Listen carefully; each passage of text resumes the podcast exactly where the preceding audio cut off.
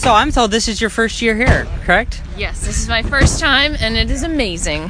Talk about your impressions, in particular, kind of the first time you really got into a drill. What was that like? Um, well, I, I will say I'm surrounded by really good leadership, so I, I haven't felt um, terrified yet, but it is very different than what I thought. Um, I don't think I realized how how cumbersome the gear is and how dark and hazy it is inside some of these some of these facilities. And so you really have to kind of trust the person in front of you. So i have a newfound respect.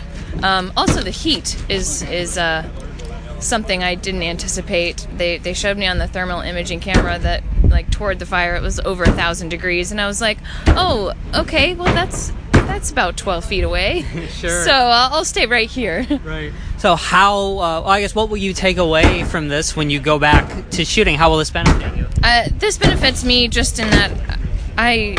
It just gives me a newfound respect for what it is firefighters do. Like it really is just so incredibly dangerous, and the fact that there's so many young volunteers here who are like they have other jobs and they're still learning how to do all of these procedures correctly and wanting to take care of their communities. And I just think it takes a special person. And um, so I just, I'm really just filled with respect and awe toward all of the people who choose to do this.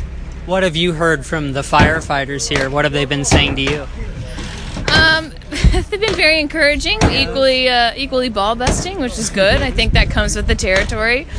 Um, but I mean, everybody's just so willing to serve. Like I, that's what's amazing about it. Like this is the like the purest of heart group of people I've ever been in. So it it just makes me appreciate our job more because we get to represent them, and I hope we're doing it well.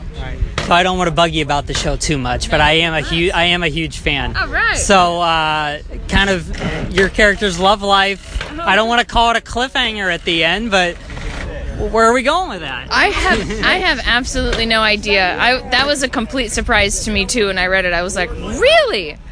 Okay." Um, and I don't know uh, the writers have not given me any they haven't given me any help. So I have no I don't even know if they know yet. They just got back to the writers room June 4th. So I, I hopefully she's not moving to Indiana. Right. But I, I hope not for the sake of my viewership. Do you have a favorite moment from this season? Yeah, um, actually, mo- like one of the more recent episodes, um, Abraham Benrubi plays a character named Lapointe, who's a retiring firefighter, and, and he has this this scene where he's kind of talking about some of the stuff that he's seen, and he's trying to, to kind of act like a tough guy through it and you really see some of the brokenness that that firefighters carry. And I love it when our show touches on that because I think it's such an important part of firefighting and like above all of the all of the inner inner house drama the, that's really an under an underlayer that I like when the writers highlight and so it's my favorite se- moment this season